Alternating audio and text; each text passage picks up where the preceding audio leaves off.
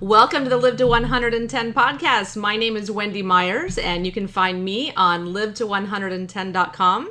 And today I'm very excited. We have Tom Malterre of wholelifenutrition.net on the line. And today we're going to be talking about GMOs, genetically modified organisms or genetically engineered foods, and how they dramatically alter gut health and cause a cascade of other health conditions and diseases just by eating a food. But I also have to first do our disclaimer. Please keep in mind that this program is not intended to diagnose or treat any disease or health condition and is not a substitute for professional medical advice. The Live to 110 podcast is solely informational in nature. Please consult your healthcare practitioner before engaging in any treatment or diet that we suggest on the show. And if you want to sign up to get my free Live to 110 by Weightless e-guide and a taste of my upcoming book, The Modern Paleo Survival Guide, you can go to the website. There's millions of places you can sign up to get free copies of 5 free survival guides and my weight loss guide, so go do that. And I also have a new episode of Modern Paleo Cooking up on the website, so definitely go check that out this week. It's all about butternut squash with sage, with fried sage. So good. I had a lot of fun making that on the show.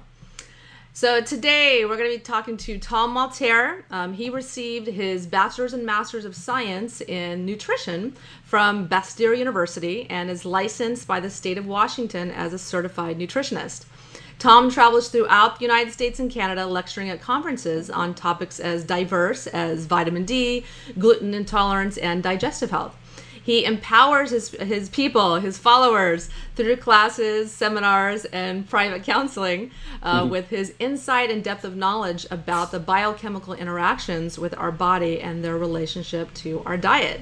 So, Tom, thank you so much for coming on the show. Absolutely, my pleasure. Thanks for having me, Wendy. Yeah, so why don't you tell the listeners a little bit about yourself and how you got into nutrition and just your whole deal? Well, that was a beautiful introduction. You said so much. Well, basically, as a kid, my family doctor was Dr. John McDougall. And so, it was nice having an MD in my life who was saying, look, I'm never going to treat you with meds. I'm always going to start with food first, and then I'm going to use medication second. So as a kid, I mean, I used to listen to this guy lecture all the time. You know, I had a crush on his little daughter when, we were 10 and 9 years old or whatever. So I kind of got it into my head early, if you're looking at cardiovascular disease, if you're looking at blood pressure, if you're looking at cancer, then look at the food first. Because if you tap into any data whatsoever, you'll see that the diet will have a stronger correlation than any medication, anything else basically you can do, other than maybe, swallowing poison. So I said, wow, this is amazing, right? I mean, food on our planet can change our health. That's fascinating. Why? What is it? I mean, if pharmaceuticals are isolated chemicals that can affect single pathways, what are foods? And I started diving into it. I was like, oh my gosh, look at this. Foods are tens of thousands of different chemicals, and they affect every single pathway on our human body. In fact, we are eloquently designed to interact with these chemicals on a daily basis. I mean, they will literally talk to our cells and tell us, what proteins to make, how to express our genes, what specific things to produce depending on what specific stressors we're exposed to. I mean, really, the discussion that happens between our food and our cells is gorgeous. It's eloquent. I'll never understand it, but I'm going to die trying. I'll tell you that right now. Yeah, I know. I continue to be amazed at how much you can learn about the human body and how it functions. It's so fascinating to me. So fascinating. Yeah. So die trying, I should say. So I went through, I got a couple of science degrees, and I've just been a geek, right? I want to know everything, and anything that catches my attention, I'll go after, So if I'm looking at thyroid function, I'll say, well, what's going on beyond thyroid function? I'll get together with my friend Alan Christensen and take his courses and look at all the data. And then when it came to GMOs, it kind of came across when I was looking at gut health, gluten sensitivity, when I was looking at thyroid function, when I was looking at leaky gut, and it kind of, fit in. I talked to Dr. Don Huber, who's a plant pathologist from Purdue University. He's had over 50 years of service both in the military and as a civilian, and looking at chemical alterations in our environment. And then, Jeffrey Smith, who's a world-renowned expert, got to talk with him. I interviewed Dr. Michael Antonio, Dr. Professor Seralini. Dr. Michael Antonio works with genes himself, genetics. And then Dr. Seralini, of course, is quote-unquote the controversial French researcher who's looked at the effect of both the GM crops, the genetically modified crops, and the pesticides associated with genetically modified crops, and how they change cellular function. And he had that rat study that scared everybody and that got withdrawn and then put back and, you know, whatever. So I'd love to tell his story when we get around to that as well, because he has his own side to his story. I got to interview him for 55 minutes the day after that article was published. Wow. And so, you know, everybody's like, oh, he's crazy, his crew is crazy. And I'm like, well, wait a second. Those rats grow huge tumors. Yeah, right. Frightening. You're discrediting that one article, and you're doing it off of the base of tumors. And you're saying, look, you can't extrapolate from the data and say that with this control size and this type of mouse that that tumor was a result of the genetically modified crop and or the Roundup that was fed in the feed, right? But the weird thing is, you know, that's not all the study found. I mean, the study found pituitary alterations, it found kidney alterations, liver alterations, it found completely different levels of antioxidants in the animals that were fed the GM food or the GM-associated pesticides. So wait a second, that's telling me, wait. The intake of antioxidants goes down from those particular foods, and they're looking at caffeic and ferulic acids. And, you know, no one's really looking at that minutia. No one's looking and saying, wait, there's minor changes that are occurring. Everybody's saying, oh, you can't say that it causes these huge tumors. That's ridiculous. But what about all the rest of the stuff? They couldn't discredit that. Mm-hmm. And when you look back at all of his other studies that he was looking at glyphosate effects and his recent studies, those haven't been withdrawn. Those aren't discredited. So, you know, his lab actually does some amazing work. So to just poo-poo him off of that one study because it's so controversial and it had so much press seems a little unscientific to me. It seems like, you know, we should really examine what some of the findings were in those studies. For example, that lab, his study showed us that 90-day safety trials are not adequate for those chemicals and or foods. Okay, 90-day safety trials are the industry standard. Yeah. So, you know, we have over 87,000 chemicals in industrial use right now in the United States, whether it's coming from agriculture, flame retardants, or plastics, whatever it is. And did you know in 2010, and this was an article published in Pediatrics in 2011, in 2010, there were 74 billion pounds of chemicals imported or produced in the United States every single day. 74 billion pounds. Now, think about that for a second, okay? That's over 250 pounds per person per day, okay? And then when you think about that number, they weren't even looking at pesticides. They were looking at Roundup. They weren't looking at all of the other chlorpyrifos, malathion, all the other things that are being used in agriculture all the time, right? They weren't looking at food additives. Of course, we have all of the preservatives that we're putting in our foods, the food dyes that we're putting in our foods. They weren't looking at fuels, okay? And you know, coal? Hello? Look at coal and all. It's catastrophe of pollution. And they weren't looking at pharmaceuticals.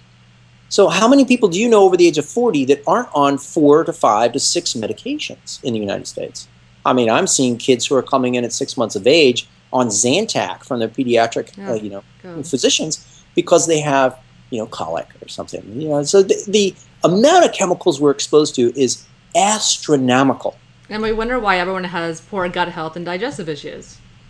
Right. And then when you look at, okay, who's supposed to be evaluating this, it looks like out of all those chemicals, less than 3,000 have had really adequate safety testing. And all those trials primarily were done for 90 days on animals. Yeah. 90 days. And here's what we're seeing, Wendy. What we're seeing from Seralini and others is that the gradual effects of organ function, hormonal function, occur over 1/6 of the animal's lifetime, not 90 days, but we're looking at past 120 days. Okay, so if you looked at 1/6 of the lifespan of a human, we're looking at 13, 14, 15 years, depending on male or female. So how many chemical trials do you know where people are exposed to something and they're waiting that many years? Yeah. So why am I saying all this? I'm going to say this because, you know, GMOs in the U.S. were introduced primarily in 1996. 1996. And if you go back and you look at increased rates of thyroid cancer, or if you look at increased rates of irritable bowel hospitalization or complications or death, or if you look at celiac disease, or if you look at autism, you'll see this, or diabetes or obesity even, you'll see this spike start happening around that same time. Now, it could be completely coincidental. It could be. It's totally possible. But at that time, what happened was we kind of had this clean bill to say, all right, industrial agriculture is great. It's going to, quote unquote, feed the world, right? So let's go ahead and genetically modify a bunch of plants to either withstand the application of hundreds of millions of pounds of herbicides, pesticides, or let's go ahead and put a pesticide in the plant itself and then have that repel the rootworm or whatnot. So the BT corn, which perhaps you've heard of, right? They actually, every single cell of that plant will produce this natural, quote unquote, pesticide. It's lovely. It's a lovely thought. Well, the problem is, you know, come on, this is a safe chemical. I mean, it's used in organic agriculture, and when you spray it on the crops, you know, it will keep some pests at bay. But then when it's exposed to air, water, sunlight, it will degrade over time. Get it in the soil, degrade relatively quickly. When you trap that component within a cell, it doesn't have that exposure to the natural elements as much.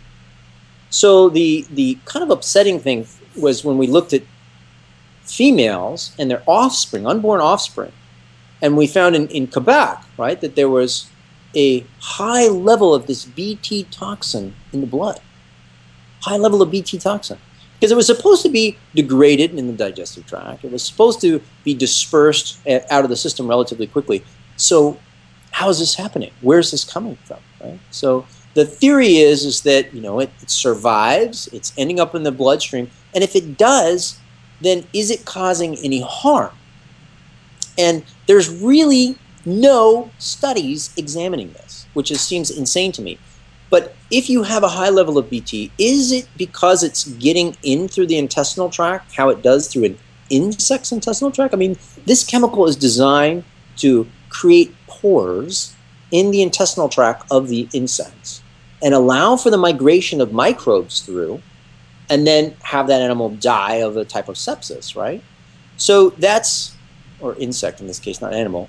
That's kind of disturbing to think, like, well, what if it's doing something similar in our human bodies? Yeah, and that's in corn, soy as well, the BT toxin.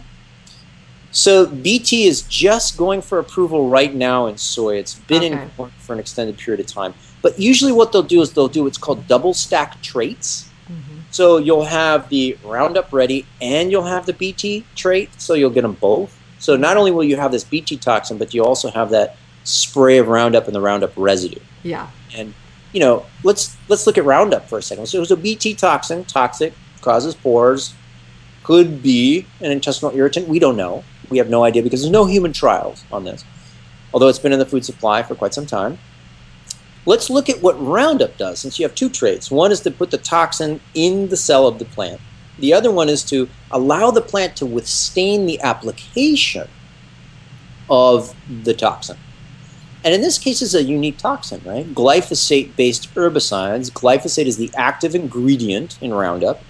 And what it does is it's a very potent mineral chelator. So you have a mineral, you have the Roundup, and the Roundup, due to its structure, right, form equals function in science, it will bind tightly to the mineral and not let it go. And in the particular case of Roundup, it binds very tightly to a mineral called manganese. And the manganese, when it's applied, you know, glyphosate applied to a plant, usually with a surfactant that gets rid of the waxy layer, allows for the penetration of the glyphosate into the plant, then it will bind to the manganese in the plant, making it unavailable for the plant's use. Now, what are minerals in the human body? I mean, why do we say, you know, these vital amines is what they used to be called, vitamins and minerals, right? These vital components for life. They keep us going. What are they needed for? Well, they're primarily they're what's called cofactors for enzymes. So what did we just say? We said form equals function in the body, right? When we talked about chelation, it's the same thing with enzymes. You have a protein, a halo enzyme, that's floating around, and it can't really be in the right form to interact with something until it has a cofactor. And the cofactor will kind of dock in there, and then all of a sudden, that new shape, that new form, can interact with other things. Well, it turns out that manganese is a really important cofactor for an enzyme, a protein, called the EPSPS enzyme. And this particular enzyme will have downstream metabolites, meaning this protein will facilitate the changing of shape, right, of other things. Okay, because well, I don't want to complicate this, but it's all about information. A particular form of a protein will allow it to mate with another form of a substance, and then that will change its shape, and then that will mate, and then that will change its shape, and that will mate. So the downstream actions that occurs, this EPSPS enzyme makes tryptophan, it makes phenylalanine, it makes tyrosine, it'll make this caffeic and ferulic acid we talked about earlier, other phenolic substances, folates. You've heard of folic acid and the importance for neural tube defects, for example. So you look at all of the things that come downstream from this enzyme, and if that enzyme doesn't work, you don't get those things. So what happens? Well, the plants get very weak. They can't function. But there's a secondary effect of the glyphosate. Glyphosate, in stealing the minerals from microbes, will become toxic to microbes. Okay, so you look up in the air, right? You look in the water, you look on your skin, you look in the soil, everywhere. What do you see on this planet? Trillions of organisms everywhere, everywhere. We are outnumbered 10-to-1 just on our bodies. By gene expression, we're outnumbered 1 to 150. There are microbes everywhere. They give us life. We could not access minerals in the environment without a lot of microbes. We couldn't produce a lot of nutrients in our own intestinal tract via microbes. And it turns out that glyphosate is a biocidal. It kills certain microbes. Uh-oh. So we've knocked out the microbes maybe that could be beneficial. And guess what? It's selective. So it actually leaves behind some of the non-beneficial, some of the Clostridium perfringens, for example, Clostridium botulinum, some of the Salmonella species that can be toxic. And it will kill some of the beneficial ones that you know about, the Lactobacillus, bifido, and whatnot. So we end up with this pathogenic imbalance, these disease-causing organisms overtaking some of the beneficials. And so you end up in an environment of dis-ease, if that makes sense. Yeah. So let's say you have pathogenic organisms growing in the soil, and let's say you have a weak plant. The plant becomes susceptible to the microbes and dies. That's the mechanism of action of Roundup. Steal life-giving minerals, leave the soil imbalanced, potentially pathogenic, and boom, plant dies. Now, let's stop and think about this for a second. What do we need for life? Do we need minerals? What do we need for life? Do we need tryptophan, phenylalanine, and tyrosine? Well, what are those used for? I mean, let's take tryptophan, for example. It's the least common amino acid on the planet, okay? The least common. You're lucky if you're getting 1.5 grams in a day. And yet, this single amino acid will allow you to make some very important neurotransmitters, neurological communicating molecules, things that talk to your brain and allow you to feel certain things. Things like serotonin, you've heard of that one, the feel-good neurotransmitter, right? If you want to feel like you're having a great life, you want to sing the Feral Happy song all the time, then go for some serotonin, right? And then serotonin, through a couple more steps, needing some of the cofactors like folates, for example, will become melatonin. And what's melatonin? We all know that one is the post-Thanksgiving turkey effect, right? I'm so tired after I eat my tryptophan, right? You want to sleep well. You want to wake up feeling refreshed and happy. So tryptophan is needed. You have to have it. Where do we get tryptophan from in nature? Tryptophan is made by, via the EPSPS enzyme, it is made by plants and microbes. So if the plants and microbes can't make it as much because we're spraying hundreds of millions of pounds of herbicide all over the place that inhibit that enzyme in both microbes and plants, I don't think anybody's even examining the repercussions. I don't think anybody's going around and saying, in nature, do we have as much tryptophan, which was already the least common amino acid on the planet, do we have as much tryptophan as we did before this onslaught of use, the 512 million pound increase use of this herbicide on this planet? Do we even know? Because the introduction of genetically modified foods directed us towards that. We're now using it all over the place. And you know what? It's not just on the foods. I mean, I live in the Great Northwest. I just took my kids up on a ridgeline last night. We were hanging out. It was absolutely gorgeous. And we could see clear cuts everywhere. And when you see a clear cut up in the Northwest, you know that after the evergreens, the Doug firs primarily, were chopped down, some cedar too, they were chopped down, then what they'll do is they'll plant the seedlings after they'll kill the underbrush seedlings. So they're worried about alder coming up first. They're worried about other things shooting up, some of the berry bushes. So they'll spray the herbicide all over the hillside, drain into the water supply and whatnot. What are we doing?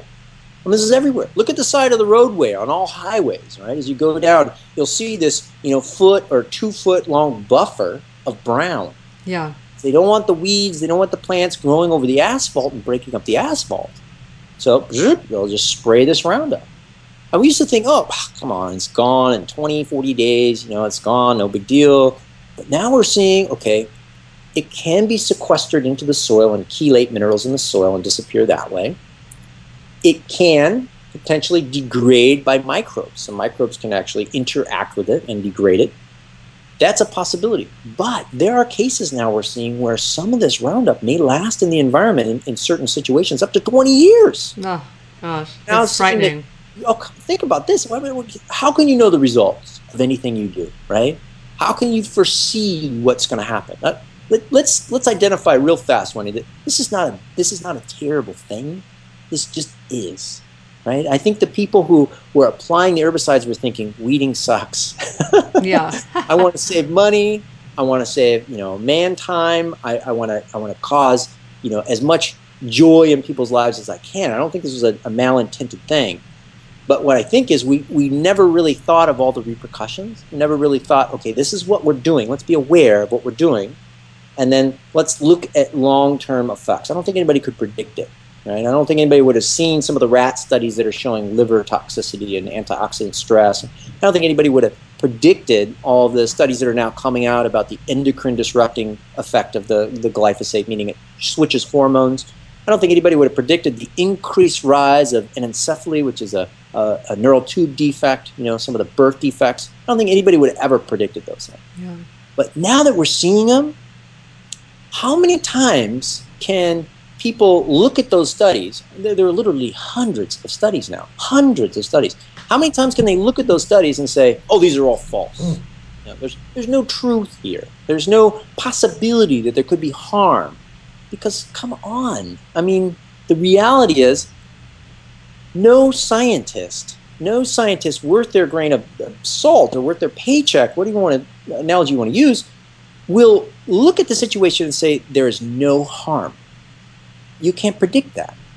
You have no idea. I mean, this is a new-to-nature compound, and you're putting increasing amounts. We're finding it in the air. We're finding it in the soil. We're finding it in the water. From moms across America, we're finding it in the breast milk. We're finding it, you know, the BT toxins we're now finding in the cord blood of unborn infants. We're finding it all over the place. It's all over the place.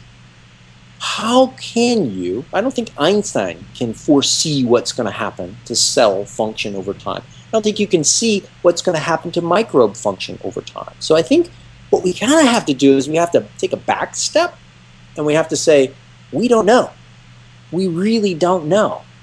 And although it's been beneficial for some people and increasing profit, what's it been for the bottom line of life on this planet?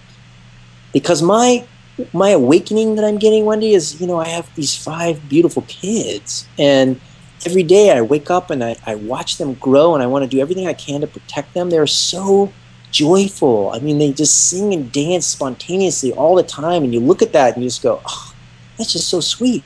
How can I give them the best possibility for a fabulous future, right? And when I think of all these things, I wake up to an inbox of new research studies every single morning, and the more research studies I read, the more I go, oh, I'm not sure industry has been taking into consideration my children your children, your neighbor's children, everybody's next generation and the next generation and the next generation like that, right? I think they're very much focused on the currency of today, which is the dollar bill or the gold or the silver, or you name the currency depending on what country you live in. But what we're not looking at is the true currency of life itself. We need to breathe clean air. We need to drink clean water. We need to eat mineral-dense foods, amino acid-rich foods. Those things will work together in our body to balance out our mood, to balance out our energy, to provide antioxidant protection, which will alleviate joint pain, will alleviate headaches. I mean, these are all incredibly important dynamic features of life that all stem from the elements around us. Those things are the true currencies. So what are some of the things that, what are some of the problems that GMOs are causing specifically in our gut? And what are some of the things that we can do to heal our gut if they've been damaged by GMOs? Because I know so many people, even if they're trying to eat perfectly organic, they're eating paleo, they're eating whole foods, whatever they're trying to do, you still get a chip every once in a while, or you still try mom's cooking and she used regular corn or what have you. Yeah. So it's just, it's everywhere. It's in all the restaurants, yes. All of them, every single one. So what are someone to do? That's such a great thing. I'm going to bring one awareness, because you can avoid the corn, the soy, the canola, the cottonseed. There's your highest concentration of Roundup-laden foods, and there's a new study showing that the organic versus the conventional soy, or the GMO soy, there was different nutrient content, and there was a higher level of the Roundup residue in the GMO-produced soy, of course. So yes, those four crops, just avoid those entirely. Sugar beets you may want to avoid. So if you see something that's sugar and it doesn't say 100% cane sugar, and ideally you would do organic cane sugar, because they do spray Roundup on the cane as well. So being conscious of that. And I want to bring another piece into this, and that is, when you're making a decision to go organic, when you're making a decision to go GMO-free, you are protecting not just yourself, but you're protecting the air, the water, the food, the soil, the next few generations, the people who live within 500 meters of the application site, or maybe 1,500 meters from a recent study. We're seeing, I'm part of the Autism Research Institute, we see the studies that show 6.1 time increase of autism for the women who live close to pesticide areas. That's not necessarily Roundup, but there was a recent study that showed it's in 1,500 meters, so basically within a mile of application of certain pesticides. So, we have to be conscious, right? When we buy something, it affects us and a lot of other things, okay? And the other piece is, the skincare products. Have you noticed these days, like I used to buy, I don't want to highlight a brand, but it was called Something Organics, right? And I was like, oh, wow, I love these products. They're great. They're organic. They focus on a lot of organic supply and whatnot. And as time goes on, I noticed the organics just disappeared from the label. What just happened there, right? Because they have GMO ingredients in them. Yeah. And now, if you ever go out and you try and develop a supplement or a skincare product line, which a lot of my colleagues do, and I used to be on a medical affairs board for development of supplementation, it's tough. It's really tough. I know. I'm trying to design a supplement line right now, and everything is from China or GMO, yes, or something. It's very difficult. People don't know that. Yeah. People don't know that behind the scenes, while they weren't even looking, everything turned into this conventional chemical use soup. And so, whenever you apply something, buy something, ingest a supplement, a lot of times you're getting stuff that's genetically modified or had chemicals applied to it. And that's why there's so few supplements that are USDA organic. There's hardly any. And it's such a popular thing. People want those products, and there's so few for that very reason. Yeah. So you had a couple of questions. Number one was how to avoid it. So I gave you a couple of different things for the foods to avoid, right? The soy, corn, cottonseed, canola, and then sugar beets. Okay, so if you can get rid of those 5 particular things from your diet entirely. Even organic? Your possibility of cross-contamination on corn, soy, and canola are extremely high. Mm-hmm. And now, unfortunately, alfalfa, there's this genetic crossover, right? You have this cross-pollination, then all of a sudden you had a crop that wasn't genetically modified, is genetically modified. It's really hard not to find genetically crossed crops due to the pollination. So that's tough. So if you wanted to completely avoid, you could do that. That's a possibility. The other possibility is, of course, being very selective and quizzing, being an investigator. And I'll tell you, there's nothing that drives change on this planet like a consumer. And if you are a very proactive consumer and you're calling up a manufacturer and saying, okay, you know, I see this is GMO free, but I don't see a certification on here, or, you know, I don't see non-GMO product certified, or whatever it is. If you push as a consumer and say, I'm happy to buy your product when you do this, you know, or I see that your chips have organic canola oil in it. Can you guarantee there's no cross-contamination? Would you be willing to consider a different oil? I mean, there's chips now being made with coconut oil that are delicious. I don't know if you've tried those Jackson's brand of chips, but come on. I mean, there are options out there, right? Yeah. So we can push that. We can be conscious consumers, and I think that's a very, very powerful place to be. Very powerful.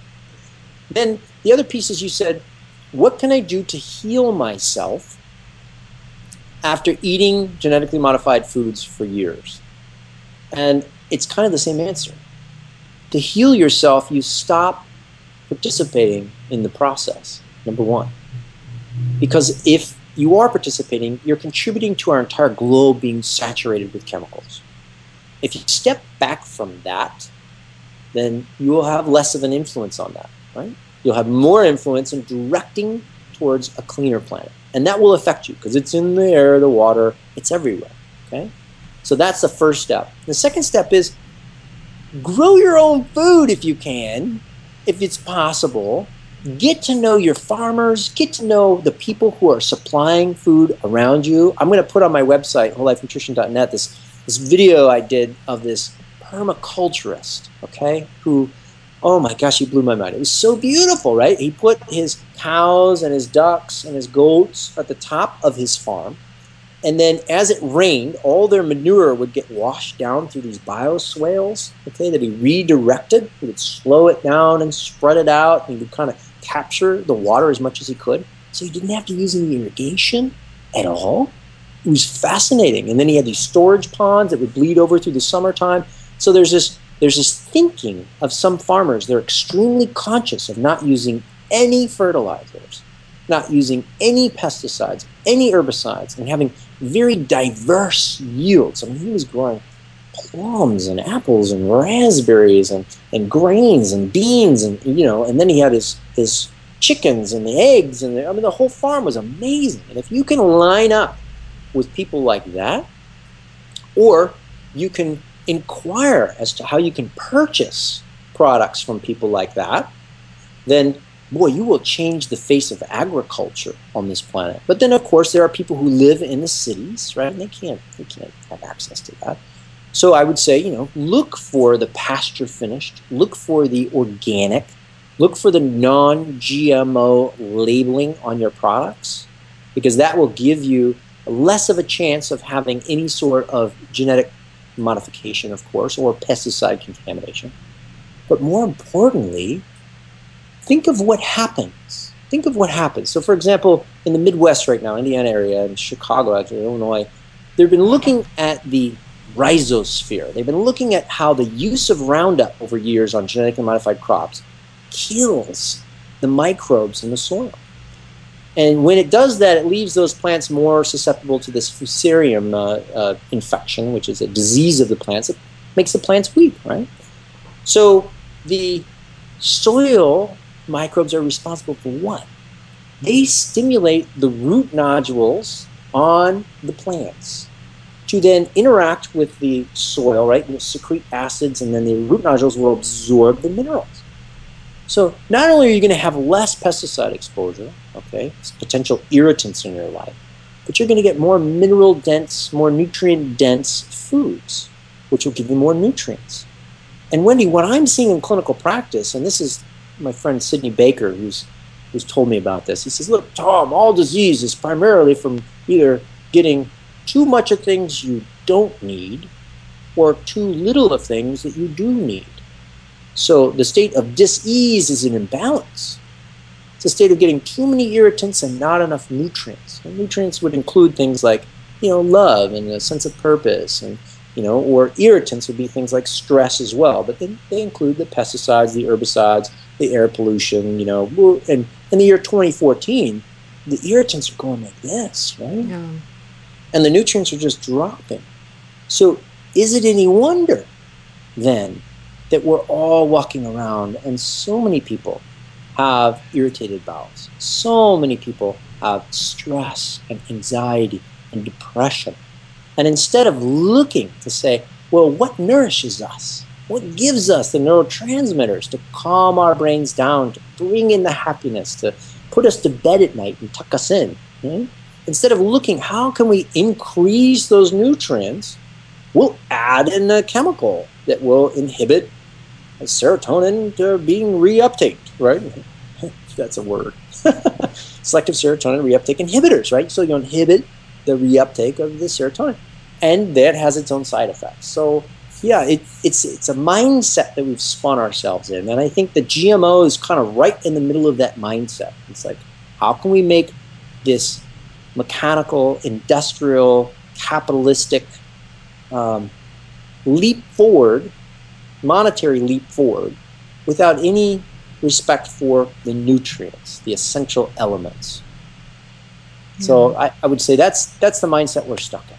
So what are some other things that people can do, say if their leaky gut has been damaged by GMOs? Should they be taking probiotics to fight the BT toxin? Should they be drinking bone broths? Or what are some specific things people can do in their daily lives to try to heal their gut?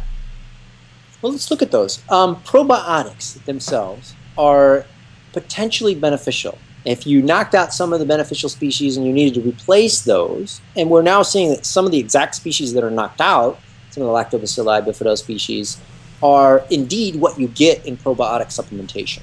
So yes. And I would say, interestingly enough, in my own clinical practice, there are two primary supplements, that I see the biggest bang for the buck in a short period of time. And that is, one, probiotics, two, amino acids. So let's imagine that this world is where it's at right now due to chemical imbalances. Let's imagine you just can't spray or use billions of pounds of chemicals every single day without adversely affecting microbes, without adversely affecting plants. And when you do affect those plants and those microbes, and they are responsible for a lot of our B vitamins, a lot of our amino acids that help our brain function, if you give some of that stuff back, either give the microbes back or give the amino acids and B vitamins back, what's going to happen? And I would say, you know, I can tell you what happens. People sleep better. People get happier. People's muscle tone comes back, you know. So the amino acid supplementation can occur through complex amino acid supplementation, like you get an amino acid spread, right, that you get at your local practitioner's office, for example, or you can do a bone broth. You can do a super stew. I have a turkey chili sitting on my desk here, and you know, it's fantastic. It's you know, this pastured organic turkey. Our friends from the farm have turkey, and we have local people here that do these amazing turkeys. And you soak that in with the vegetables over time, and a lot of herbs. Culinary herbs have not only incredible amounts of vitamins and minerals, but they have incredible amounts of those plant compounds, those antioxidant plant compounds that are produced in there. And they have certain elements that balance out the microbes. So a lot of culinary herbs, whether you're looking at basil, you're looking at mint, whether you're looking at thyme, you're looking at oregano, they'll knock out pathogens and allow for the growth of beneficials. Mm. They actually communicate via their chemical structure and disrupt bacterium from overgrowing. It's fascinating. They'll disrupt the formation of what's called biofilms. But so the whole soup idea, the whole stew idea, the whole bone broth idea, if you have a digestive disorder, inflammatory bowel disease or irritable bowel syndrome, then those bone broths are, you know, there's nothing to it, right? You're not going to get a lot of starches in there to have a hard time digesting. So those are wonderful ideas. Now, The secondary piece of the probiotic is that you can get your probiotics in your food. You can get more of the amino acids in your food. So if you're into yogurts, if you're into kefir, if you are into lacto-fermented vegetables, if you're into sauerkraut, if you're into fermented eggs, as they do up in Alaska, if you're into fermented fish, as they do in Asia, the fermentation process will give you both the probiotics and the amino acids simultaneously. So that's a wonderful way. I mean, all indigenous cultures do that, intentionally or non-intentionally. I mean, before refrigeration, we did that all the time. We just spoiled your food, right? And we make stuff. We make our own apple cider vinegar by just leaving, you know, pressed apples over time. Or one of my favorite things to do is for my children with autism that can't do the dairy, for example, is we'll have them grind up some cashews in a Vitamix with a little bit of water, or you can do coconut milk if they want it really rich. A little bit of chia seeds, right? And then we'll just spoon in some probiotics. And I'll use, you know, this blend of powdered probiotic, throw it in there. And then, you know, let that sit in a glass yogurt maker. We have a glass jar yogurt maker. And then overnight, warm it. And the next morning, you know, it's bubbling and looking beautiful. And then what we'll do is just chop up some fresh fruit. If the child can tolerate the peaches, you've got peaches, or you're doing berries, strawberries, blueberries, raspberries, whatnot. Delicious. You've sounds good. Yeah. Yeah, so you're getting some of the amino acids in there and you're getting the probiotics simultaneously. So there's lots of different ways of doing that. Yeah. Yeah, and so what are some of the ways that specifically, I'm very interested in this, and how exactly these GMOs are damaging our gut lining? Like, what is the mechanism? I mean, you explained that the GMOs, the BT toxin in the GMOs, will kill microbes in our guts. So what exactly is that mechanism? Yeah. Number one, let's look at this. There are no human trials yet on this. There are none. Even though we've had these in the food supply since 1996, there are no human trials. So when we talk about disruption of microbes, we'll talk about a fish trial, we'll talk about a poultry trial, we'll talk about a cattle trial. So we're extrapolating from the animal data, showing it's very clear there is a disruption.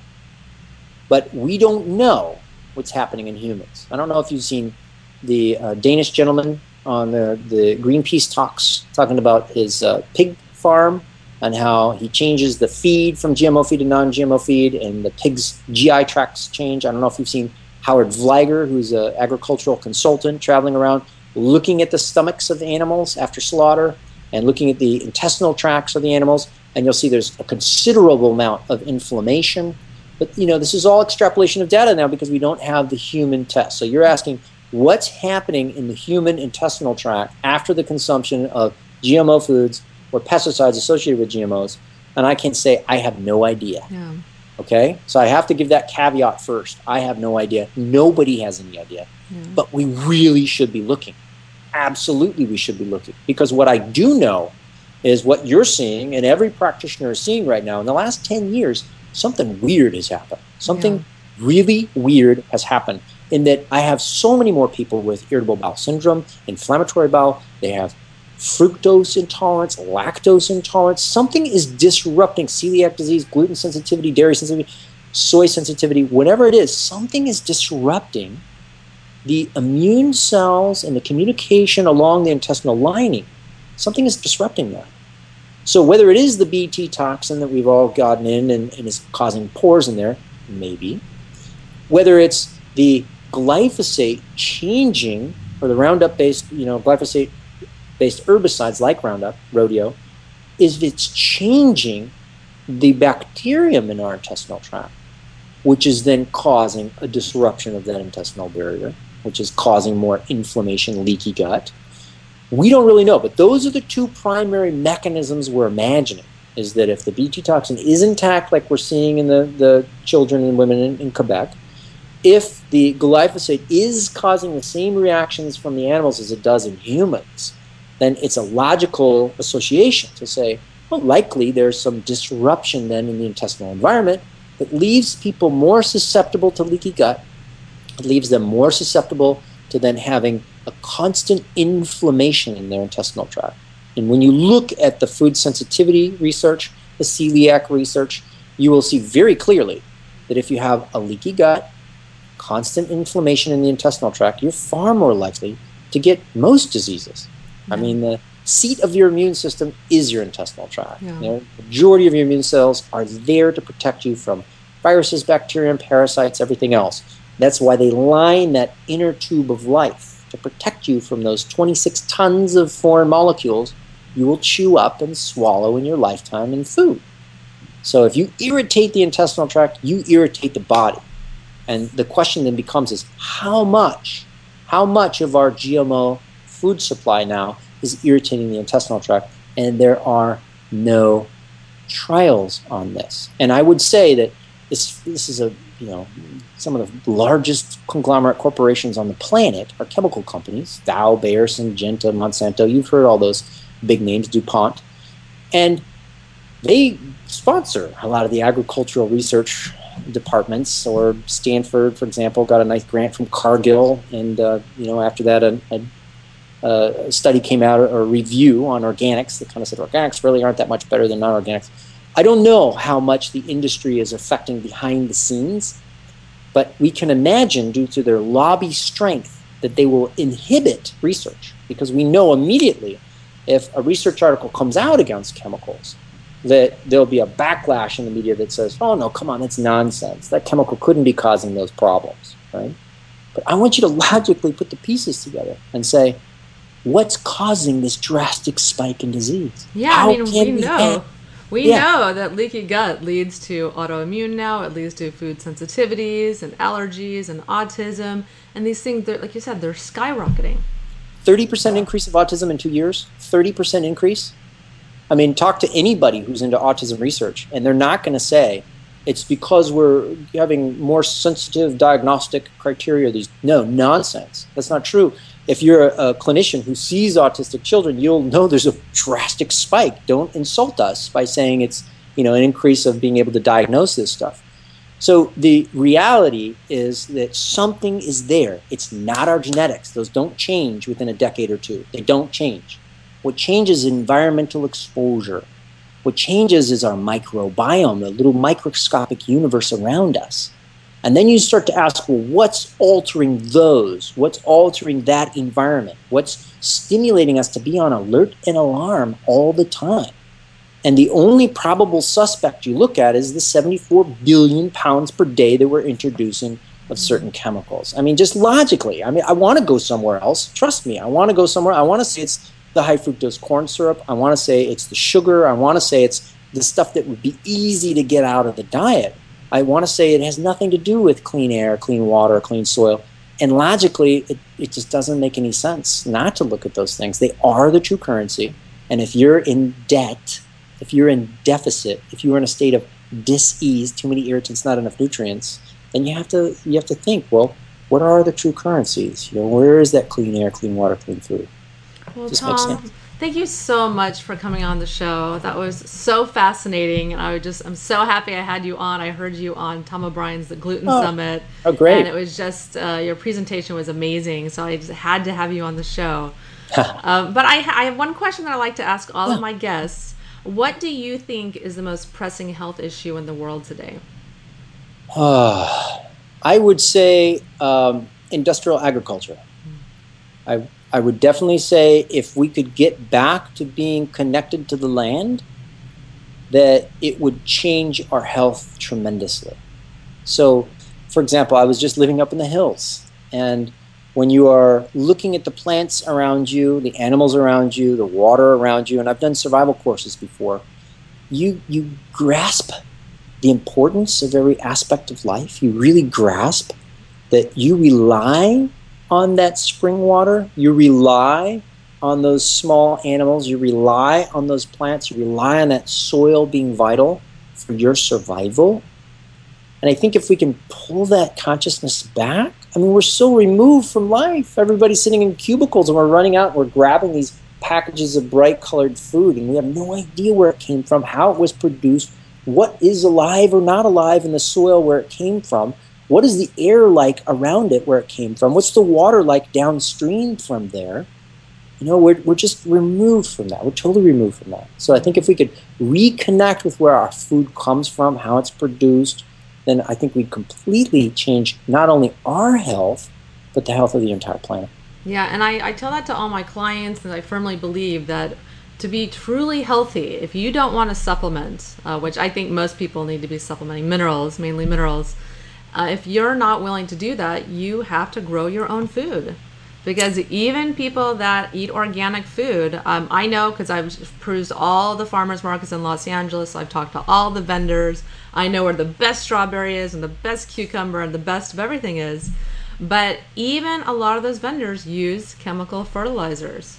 Even those vendors that have really good food, they still don't have any financial incentive to remineralize the soil every year when they're planting a new crop. So unless you are a master gardener and you know how to remineralize your soil, or however method you do it, you're not getting enough minerals and nutrients. Yeah, and you know, I can't wait to put that interview up with that permaculturist, because he would grow multitude of different crops, and knowing which ones were nitrogen fixers, what's going to give us more phosphorus in the soil. It was really intricate, and it was really gorgeous. And he basically said, you know, you need that diversity. You need all the different types of plants. If you're monocropping and you're just growing one particular thing, and then you're rotating and doing another particular thing, and then rotating, instead of growing multiple different things at the same time, you're going to be missing out on the ability to let all those nutrients, once the plant dies off, go back into the soil and enrich and enliven the soil. And then if you're tilling and you're knocking out some of the beneficial species, I mean, organisms grow depending on oxygen exposure. Mm-hmm. So if you till, you're killing a lot of beneficial oxygen lovers up at the top. So, you know, there's a lot of consciousness, a lot of awareness about how life works, and that we're not alone. There's this microscopic universe. There are other animals that rely on us. Once we have that awareness and we're grateful, we have the gratitude, we're grateful for the fact that we're part of something much bigger than us. And we can be wonderful stewards on this planet, and not only be healthy ourselves, but revel in the health of the world around us. That's the key right there. Yeah, that's so beautiful. I love that. Nice. So, Tom, why don't you tell the listeners where they can find you? You have lots of amazing videos and all kinds of free stuff on your website. I love watching your videos because you're so eloquent and so well-spoken. So why don't you tell the listeners where they can find you, and kind of like upcoming events that you have and whatnot? Sure. Well, those are one-shot wonder videos. I don't do any sort of scripting ever, so thank you for the compliment on that. I just kind of wing it. But yeah, wholelifenutrition.net, wholelifenutrition.net. That's the primary website. My wife has a wonderful recipe blog called nourishingmeals.com, where she gives away free gluten-free, dairy-free, organic, GMO-free recipes all the time. So that's great.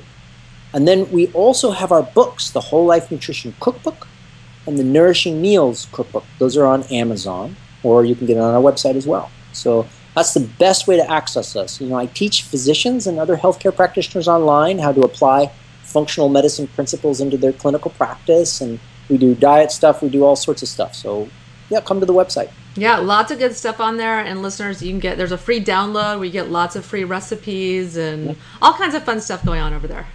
Great. Well, Tom, again, thank you for coming on, and so appreciated it, and I know the listeners have too. Absolutely, my pleasure. Thank you so much.